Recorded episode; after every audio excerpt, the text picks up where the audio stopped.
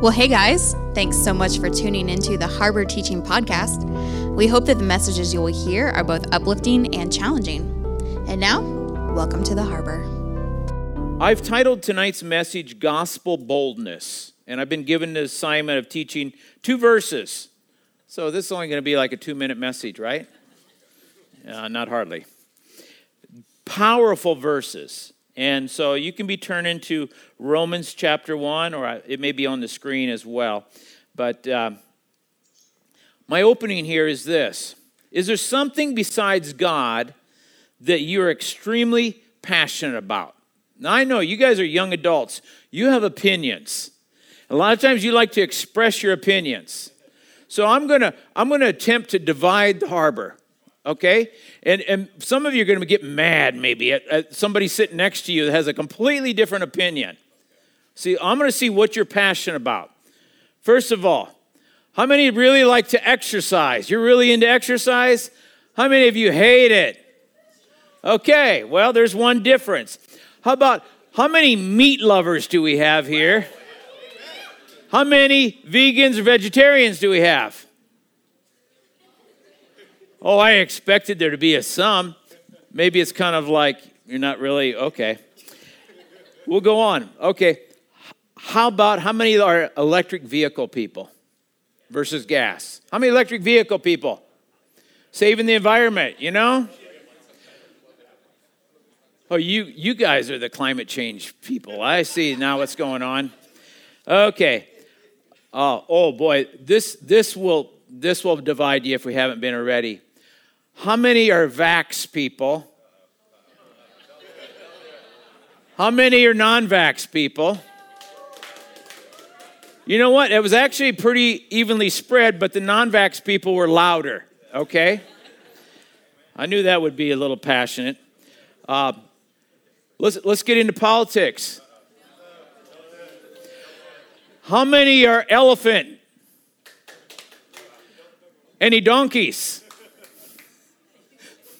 You know where I'm going. Okay. Um, if you had a choice between Disney or Universal, how many Disney? How many Universal? Oh, that one is pretty evenly divided. My last one. How many are iPhone people? How many are Android? Now, I did not expect that one. I expected the iPhone people are going to be a lot more vocal, but Okay. So tonight we're going to talk about something we should all be very passionate about, that we can all unite around, because we can have these other differences. And let me just tell you, you can have your differences, but don't divide over that. Those things are really not critical when it comes down to it and dividing and being argumentative with people. But let me tell you something that is worth, and that's not being ashamed for the gospel. So we are going to talk about gospel boldness and let's look at our key passage that we're going to start with. The first verse is Romans 1:16. It says, "I am not ashamed of the gospel, because it's the power of God that brings salvation to everyone who believes, first to the Jew and to the Gentile." So, as you look at that verse, and I, I trust you guys are just going to leave that up there on the screen for a little bit. First of all, what is the gospel? We hear that name mentioned a lot, and I think people know what the gospel means, right? Tell me, what does the gospel mean? Good news, okay? For there to be good news, there also has to be bad news. If you don't know the bad news, you may not know something's good. If somebody came up to you tonight and says, Hey, I just paid your parking fee, you might say, well, I don't have a parking fee. That doesn't seem like good news. But if you knew that you'd gotten a fine and you'd gotten a ticket and somebody said, I paid for it, you'd say, Oh, thank you so much. Because you knew that there was some bad news. The same thing with the gospel. You have to, first of all, know that there's bad news. The bad news is that every single person, me included, we're all sinners. We've all sinned, as the Bible says in Romans 3, we've all fallen short of the glory of God. But I am so thankful that God doesn't leave us in that state. Because He went on a rescue mission for us because he didn't want to leave us in that stage. But that's the bad news. We've all sinned, and the penalty of that sin is separation from him forever, a place called hell. I know some people don't want to believe in it, but let me tell you if you don't follow Jesus Christ, one second after you die, you will believe in it.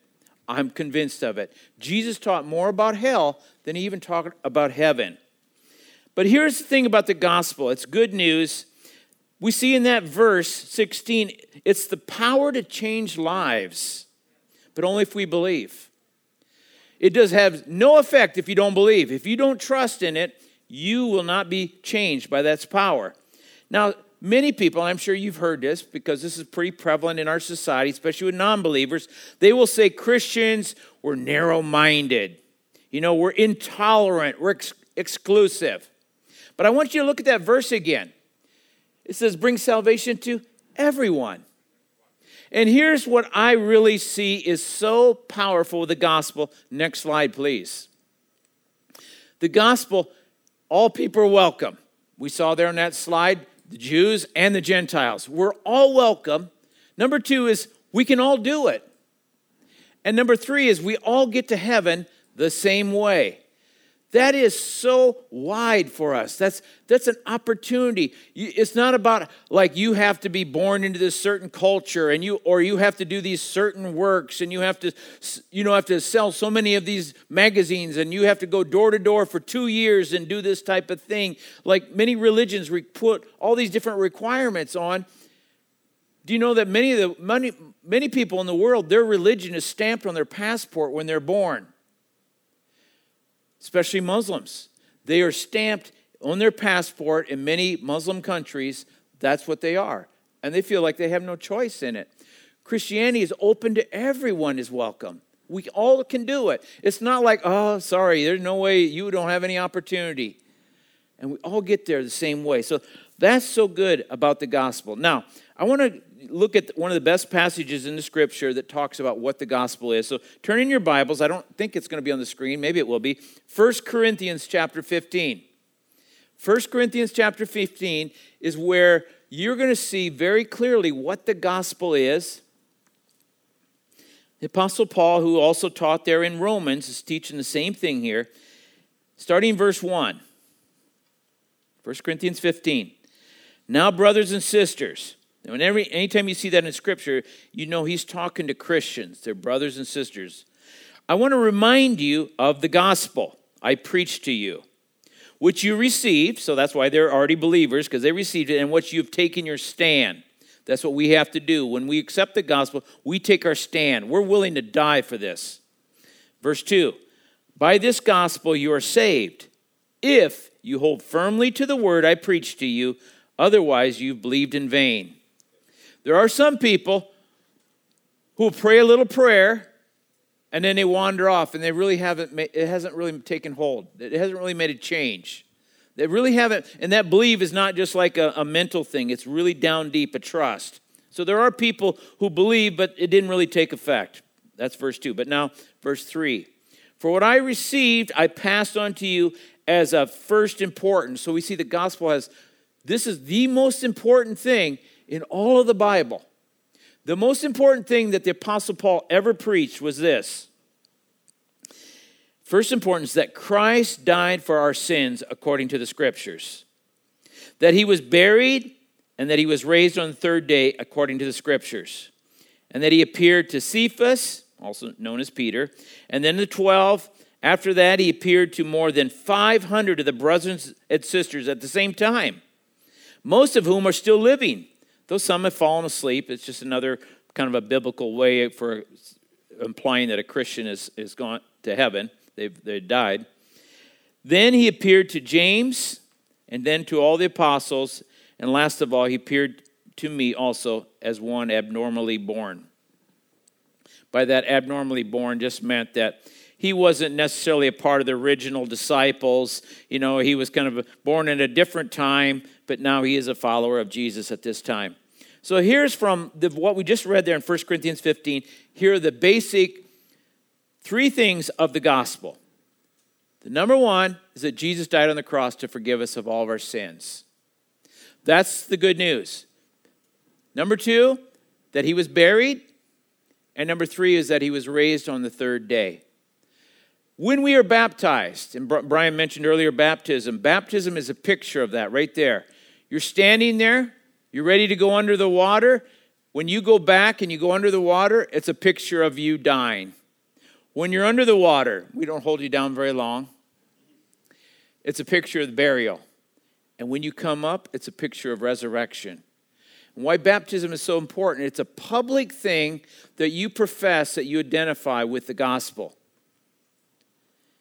Now, we also see from this passage there were many eyewitnesses still alive at the time that this letter was written. See, one of the things is that people had a hard time disproving the gospel because there were so many eyewitnesses. In fact, what year is it right now? It's 2021 AD. AD stands in the Latin for Anno Domini. It means in the Latin, the year of the Lord. Prior to 1 AD was 1 BC, before Christ. Our calendar, everything in time, is hinges on the birth of Jesus Christ. So we, it was so important that throughout history, more has been written about Jesus, more has been, more people believe in Jesus than any other religion. It has been so paramount. But people have tried to disprove it. And the big thing that they try to disprove, and what is some one of the most important things, because a lot of people can die, right? We all die eventually, but a lot of people could die. And there was a lot of people even crucified. But only one person ever rose from the dead, never to die again. That is the key to Christianity, the resurrection of Jesus Christ. And that's why Easter is really a bigger celebration than Good Friday. Because what the resurrection shows is that God the Father had the power to not only allow his son to die, but then to raise him up. And it was prophesied. Anybody who can predict their own death and then come back from the dead, they're worth following, let me tell you. But there are people who are critics, and I'm going to give you the basic critics, the, the, the uh, things that they say in the next slide. And that really has to do with the empty tomb. A lot of people knew Jesus died on that cross. But when those guards on that tomb saw the stone rolled away and Jesus, you know, left that tomb, they they were there to guard it to prevent what now just happened, and that is an empty tomb. So here's what some of the arguments are. First of all, that Jesus never really died. You know, that it appeared that he died, but as he laid there in that cold tomb, he came back to life. Now, I tell you what, that takes more faith to believe because of all the descriptions. Just a description of the, the spear going in his side and the water and blood coming out is a picture of, of death because it shows the water was the, the, the sack of water around the heart as well as the blood. I don't know how anybody could be crucified, do that, lay in a cold, damp tomb for three days, and then roll a stone away with guards out front. I mean, that to me, but that's one thing is that, well, maybe he didn't really die. They call it he swooned. It appeared like he died. And so when he was resurrected and people saw him, remember, it's 500 people just at one time. Oh, you know, he, he, he never really died. That's why we can see him. So that's the first thing. Next thing is that they said, well, there's an empty tomb because the disciples stole the body. And that's what the Romans tried to say. Well, he stole the body. You know, there was no body so these disciples came and they took his body away. But here's the problem with that argument these same disciples were all willing to die for the belief that Jesus Christ raised from the dead. If they had stole the body, would you really die for something you knew wasn't true? See, people might die for something they think might be true, but they're not sure. But if you knew something was a complete lie, would you be willing to die for it? All it would have taken is, oh, I'm, I'm sorry. Yes, we took the body. Here it is. You know, we were, you know, it could have taken one person to recant something, but they all knew, they saw him. They couldn't go back because they knew that Jesus raised from the dead. They didn't hide his body, and as a result, they're willing to die for it. So that's the second thing. The third thing is that the either the Romans or the Jewish leaders, well, they hid his body. Now, that one is even harder to believe because the empty tomb, caused the rise of Christianity that brought down so much of the Jewish religion and the Roman Empire.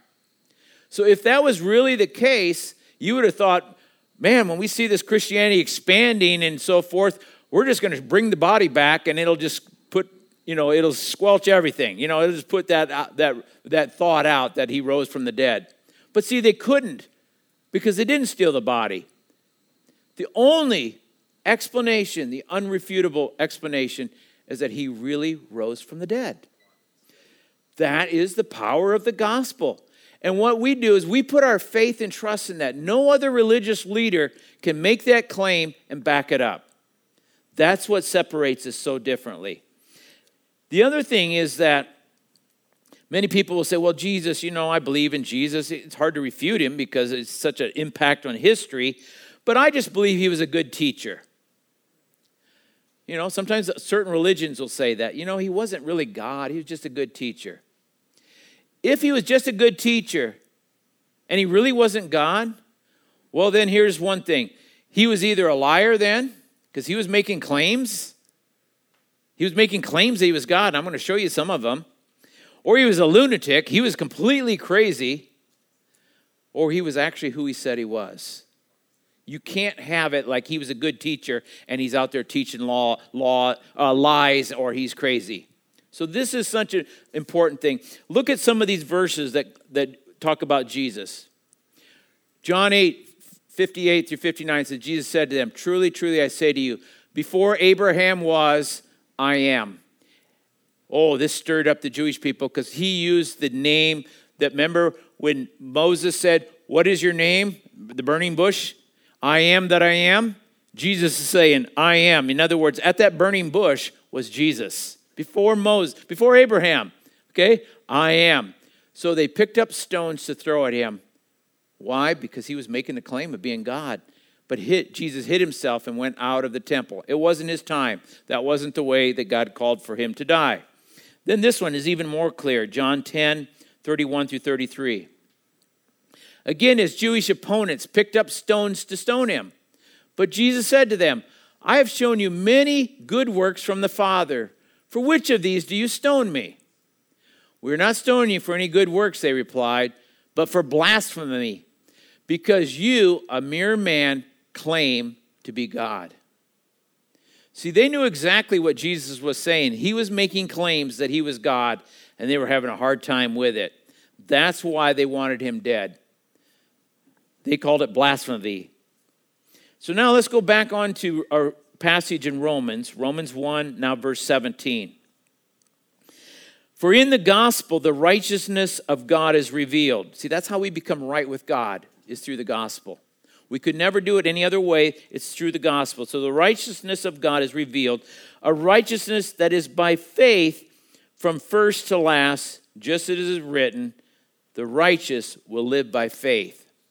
Now, here's another important thing that separates out true Christianity from other religions Christianity is based on faith, not by works. All other religions are a works base. In other words, you get closer to God or you earn your way to heaven by being good. And see, that helps their religion because that allows them to be almost like control the people, manipulate the people to get them to do whatever they want. Whatever the religious leader wants, they can get the people to do because they're asking them to, to give this way or serve this way because and then the people feel good, like I'm I'm getting closer to God and, and so forth. But Christianity is not like that. Christianity is based on faith. It's and our righteousness doesn't come by works, it comes by faith. When you see that verse, that last part, the righteous will live by faith, this verse is repeated four different places in the scripture. So I would say it's a pretty important verse. And when it says it is written, the righteous will live by faith, the first time it's found is in the Old Testament in Habakkuk 2 4, but then it's found here in Romans, in Galatians 3, and in Hebrews chapter 10. This part of the verse, the righteous will live by faith. How many of you have heard of Martin Luther? Heard of Martin Luther, the Protestant Reformation? You know what that was all about? This was the key verse that his eyes were illuminated to because prior to that, he was a part of the church that was all based on works. You, can, you did certain things, certain activities, and you earned your way to heaven. And he says, uh, this, this, he was actually a monk. And he, he's like, uh, this seems to go against what I understand in Scripture. So he broke out of that. That's why it's a Protestant, a protest reformation. They reform because he says, I believe that Christianity somehow moved back to works and it should be based on faith. That we become righteous by faith, not by works. And so that's why it caused a big division. This was the key part. I'm going to show you another verse here on the screen related to the gospel. 2 Corinthians chapter 5, verse 20 through 21. It says, Therefore, we are Christ's ambassadors, God making his appeal through us. So, how do we become a Christian? Through God using other people. God's making his appeal to you tonight, if you're not a Christian, through me. I'm up here as an ambassador. But it's really God is making his appeal through us. You might be doing it with your friend at a coffee shop. So we see right away we are the ambassadors for Christ. God makes his appeal through us. It says, We implore you on behalf of Christ, be reconciled to God. What the gospel does is that before you become a Christian, you're enemies with God because of your sin. Remember the bad news. But you remember, if you if you have to reconcile with someone, you know, you're at odds with them. Let's say you had a friend, you're no longer speaking, you don't want to be together, and somebody's trying to reconcile you, bring you back together. Okay? That's what we do with the gospel. We reconcile God and sinner, and we do it through the gospel. We, we reconcile. That's what we're trying to do. Verse 21 is another key verse, though, in what the gospel is. It says, for our sake, he made him, talking about Jesus, to be sin who knew no sin. That's really important. Jesus was perfect. That's why he was born to a virgin. So he was perfect. He had no sin in him, but God put his our sin on him. So when it says he made him, talking about Jesus, to be sin. So Jesus took our sin, even though he never sinned, so that in him we might become the righteousness of God. Some people have called this verse the great exchange. And you see this next point on the screen. The great exchange is Jesus takes our sin and we take his righteousness. I tell you what, I don't know why anybody would refuse this. This is the good news. Jesus pays our penalty, and I get his righteousness. Another way to look at it is you were arrested for a crime. You absolutely committed it. Maybe you murdered someone. Let's just use that as an example. You murdered someone. You're fit of rage. You stand before the judge, the jury has convicted you, and the judge is pronouncing the sentence. You're guilty, you're going to spend life in prison. But here is what that great exchange is the judge stands up, he takes his robe off, lays it down on the chair, and says to the, the sheriff deputy, I'm going to go and pay his penalty. Even though you're guilty, you're free. Go home, go be with your family. I'm going to go to prison for you. Because God is a judge, he, sin has to be judged. It, he can't let it go unpunished. Otherwise, he would not be a good judge because he's just. If we had a judge in our courthouses that every time guilty people were brought before him, he was like, "Oh, just go. I don't want you to mess with this. Just you're all free." People would be demanding that judge to stand step down because he's not a good judge. God is a perfect judge. Sin must be judged. But what he did was he allowed that sin penalty to be paid by Jesus. He took our sin and we took his righteousness. So because he was sinless, he now sees us as sinless. That's the gospel. That's the great news. Now, most people, though, believe there are many ways to God. I know you've heard that, right? Many ways. Well, let me ask you, how many ways is that? Some people believe, well, as long as you're sincere. Does that mean that if I'm really sincere and I believe this microphone can get me to heaven? Oh, microphone, I, I, I love you. Will you just get me to heaven? Does that make that right? If I'm sincere? I mean, that means anybody can make up anything. See, truth is narrow, and the gospel is true. Two plus two is never five. Truth means two plus two is always four. There's only one way. And sometimes people say, well, why isn't there many ways? I'd rather look at it and say, aren't you glad we have one way? And we all have the same opportunity through Jesus. It's good news. But many people believe, oh, there's got to be many ways. But the most common thing is good people go to heaven. How many of you have heard that? Good people get to heaven. I'm going to share with you what I, I do a lot of funerals. And funerals are interesting because they're non church people at funerals. And I share the gospel very strong at every funeral. And I've never done a funeral, I haven't at least had one person get saved. And I've done a lot of them. Because here's what I say because they're all thinking about death, the person that's in the urn or in the casket. I'll say, okay. Many of you here in this audience, and I'll say it here in the harbor, think that good people get to heaven. Number one reason why people think, Are you going to go to heaven? Yeah, I'm going to go to heaven. Why? I'm a good person. And I'm going to tell you th- three arguments against that. Number one, how good is good enough? Nowhere written anywhere is there like, how good is good enough? Wouldn't you hate it if you were thinking, as long as I'm a little bit better good than bad, like maybe 51% good, so I'm, I'm over, I got more good in me than bad? And God said, uh uh-uh, uh you missed it. It was 80%. Oh man, nobody ever told me, you know?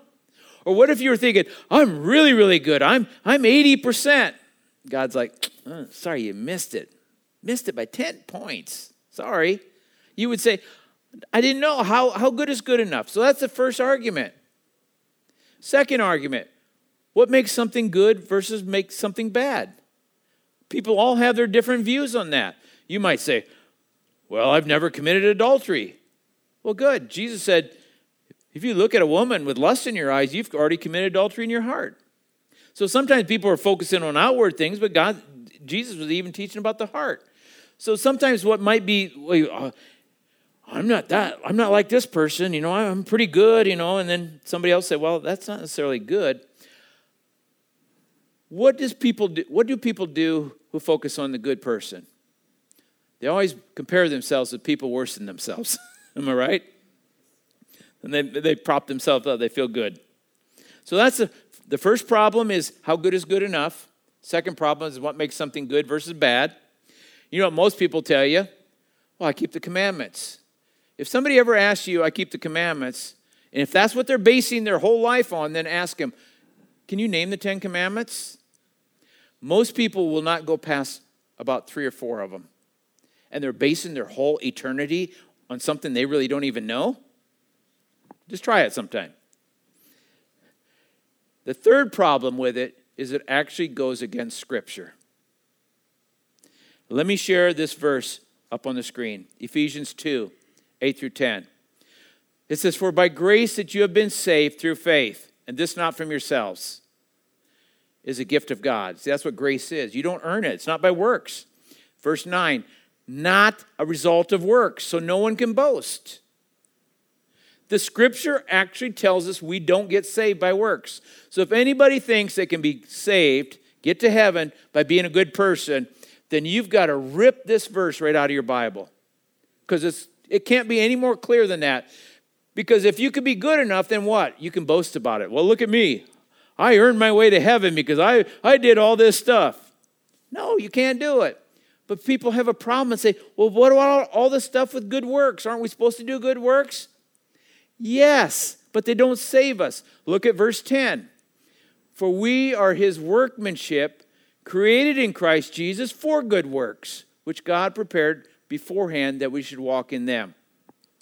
So, what does that mean? We're not saved by good works, but we're saved to do good works. When you become a true Christ follower, it should change your heart where you become more loving. You want to help people that are in need. You want to sin less. You want to show love to people and compassion and, and so forth. We're created to do that, but that doesn't get you to heaven. So it's not a matter of like, oh, I just believe, I go to, I'm going to heaven now, and now I just continue to live my life any way I want. No. We were created for good works. But remember, that does not save us. So, as I get ready to close this up, let me just put this last slide up. So, why can we have a boldness and confidence in the gospel? Remember, I titled this Gospel Boldness. We can be bold about this, bolder than all the other things I was mentioning at the beginning, because it is unrefutably true. It's the most important concept in our life, and it will make a difference for all eternity. That's why we should be bold. We, sh- we should not be ashamed. You can be ashamed about something you're not sure about. But you have to know that you know that you know this gospel is true. There is no other explanation that Jesus Christ came. All the prophecies in the Old Testament that were fulfilled, that could only be fulfilled through Jesus' birth. And there's still more prophecies to be fulfilled on his return.